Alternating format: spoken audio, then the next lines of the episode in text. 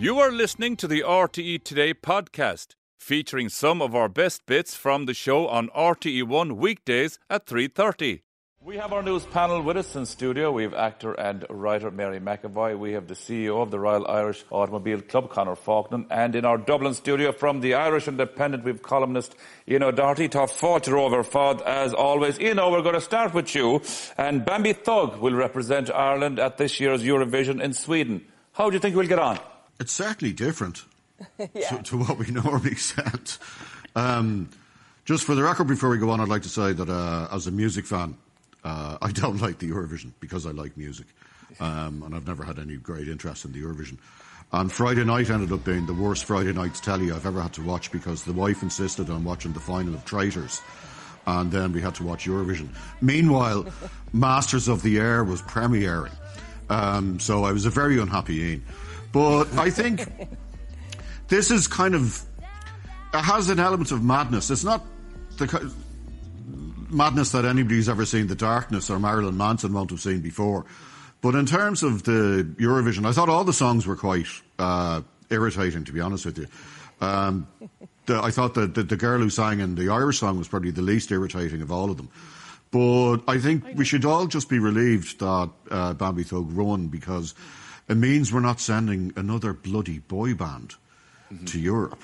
Um, we're sending something different. I mean, this could be some crazy entry from Eastern Europe, and they always seem to do really well. So, mm-hmm. um, but again, the other thing that I would have, people are talking about a boycott of Eurovision, which I don't agree with, but I would actually boycott on the basis that I feel very, very sorry for Marty Whelan. Every year we send poor Marty over there. Every year he gets really excited. And then by the time the final comes around and we haven't qualified, he just sounds like he's about to cry. So I think we should all pray for Marty and we should all hope that Bambi Thug does really well just to keep Marty sane before I he starts love, declaring war on other countries. I love listening to Marty. He's he's actually my favourite bit of yeah. the whole thing. He's, he's got fantastic. the Terry Wogan thing going on. He does. Yeah, yeah. He's so good at it. What do you, th- do you think we have a chance this year, Mary? What do you think of the song, first of all, and the performance? Uh, uh, uh, full disclosure, uh, I love the look. I didn't hear the song. Mm-hmm. Uh, I do know Ailse a little bit, mm-hmm. but um, I, I think from what I, the, the snippets that I've heard, I think it's got that kind of strange stroke camp thing that mm-hmm. could do very well. Mm-hmm. Um, and I wish them the very best luck. I really do. I just love the look. I think it's incredible. Yeah.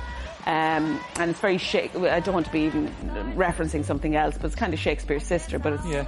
it's okay, it's yeah. fantastic. I but I wish I wish them the very best, and I think it's it's very on point for Eurovision as it is manifesting at the moment. The, the new Eurovision yeah, of yeah, the last yeah, few years. We asked our viewers, um, Mary, will Bambi Thug win the Eurovision? And of the 324 people that voted, 31% said yes and 69% said no. That's a third. Well, that, that's probably optimistic based on recent performance. And mm. I, would echo some of what Ian said. I mean, at least the Eurovision is useful for keeping grumpy old men grumpy.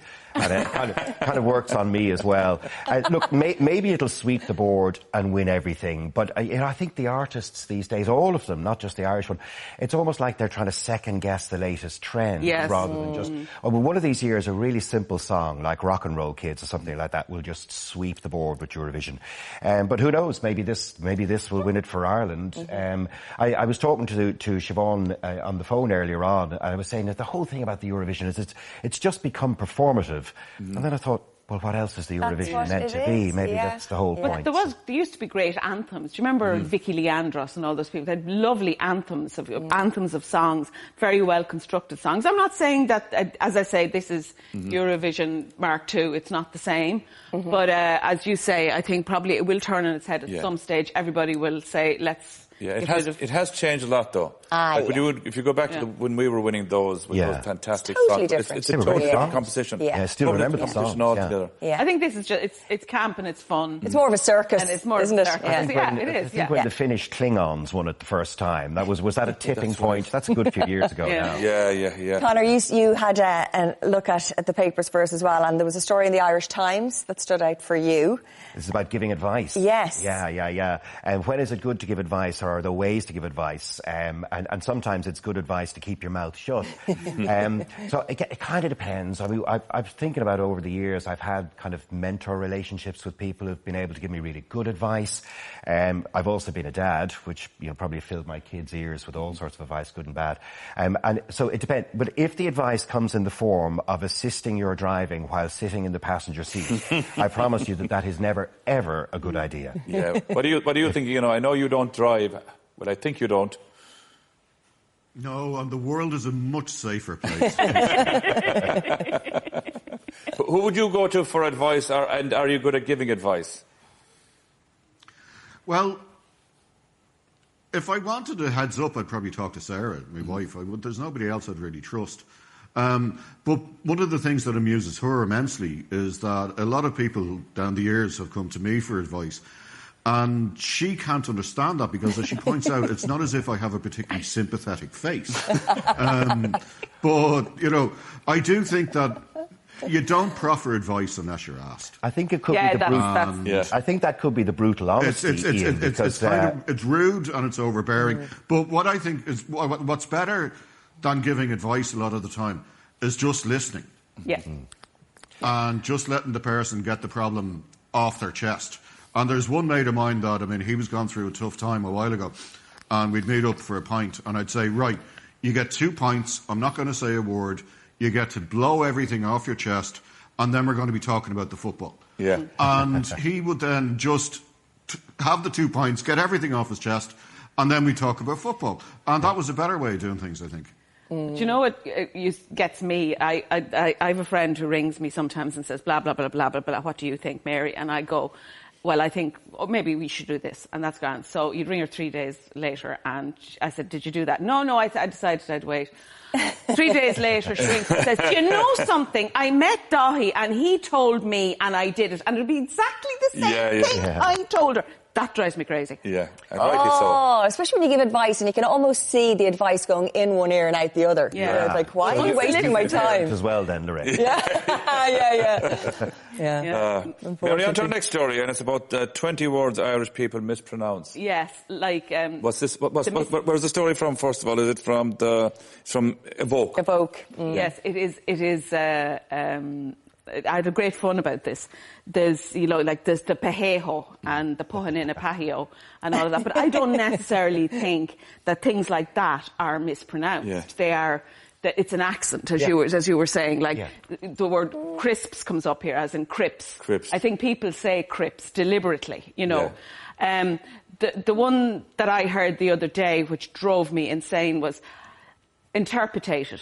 I uh-huh. interpreted what she said. Uh-huh. And it's just, there are certain words, and there are words that annoy me as well, like sandwich. I hate people saying sandwich. It annoys me. Yeah. Well, Sandwich. is that somewhere between the accent and, uh, accent and the error? Yeah. Um, Yeah. uh, Pacifically is one that drives me Yeah, nuts. yeah. Yeah, yeah, yeah. But Lorraine, you remember back in our AA Roadwatch days, we were Oh, yeah. so serious about that because we had a pronunciation guide. I think you wrote half of it at one Yeah. stage. I don't know why they got me to write it. Well, because uh, actually you used to regularly get it. Well, so did I I. did, You would get yeah. it in the neck Yeah. if there was a, a say a crash had happened on the Carrigrohane Straight or something like that, and, and you you mispronounce Mm. Yes. a Cork place name with your Dublin accent on the radio, you would be hearing about it very quickly. Yeah. But it, I, I think particularly on radio, maybe Yeah. that's just me. It, it, it does great. When you, I don't, I don't mind sort of regional accents. I've Yeah. done this, I've done that, or dis, that, these, and those, which is Yeah. just the right way to say it if you're in Dublin. Yeah. Um, when people sp- just get things that are just plain wrong, I, I- Yeah. it, it brings out the grumpy old man in my otherwise sunny disposition. Ian, what do you think? Talk about sunny dispositions. there's, a, there's, there's, a, di- there's a difference between mispronouncing words and just getting words wrong. I mean, the amount of people who mix up exasperate with exacerbate, for example, and you even see it appearing in print. But and then and uh, probably the most Irish mispronunciation is when somebody's been out on the lash. And you're talking to them and they say, I was palatic last night as opposed to paralytic, which I think is a very Irish thing. But the one thing I remember, I've always referred to it as quinoa. Oh, yeah. Um, Quinoa. the wife very smugly one day, the wife very smugly one day informed me that it's actually called quinoa uh, because she was watching America's Top Chef or one of those awful programs, and they were using the uh, the right pronunciation. But I'll tell you one thing now, Dáithí and Lorraine. For, as far as I'm concerned, it's quinoa, and I'll fight anybody who says otherwise. we have to make a stand. Them's are fighting words. Would you say espresso or espresso? Mm. What is it? Espresso or espresso? Espresso. Espresso. Espresso, yeah. You see, that, that, that's because espresso Well, is just plain wrong. Yeah. Yeah. Uh, uh, so I say the difference Yeah. between pronouncing something differently or there being regional speech Yes. and Yeah. being just plain wrong. Yeah. Yeah, yeah. And the just plain wrong stuff drives me mad. Yeah, yeah. Ian, you are going to tell us about a story that's in the Daily Mail about where people like to watch sports. Is that, yeah? Pubs being in the yeah, top I three? was actually quite. I was quite surprised uh, by the results of this, actually, um, where people going to the pub is only third in the list. It turns out that most people prefer to either watch it on their own sofa or go to a friend's house or they get together with family. And I have to say, uh, I would cut off my own eyelids before going to a pub to watch a match. Um, I much prefer just to stay at home, sit on my own, pay attention to the game. Um, if I wanted to listen to some drunken Egypt talking nonsense, I just record myself and play it back afterwards. Um, I like I I th- there was one time I was the last time I was caught in a pub for a match, and half the people weren't looking at the game. They were just they were having a bit of crack and they wanted to have a sing song and stuff like that.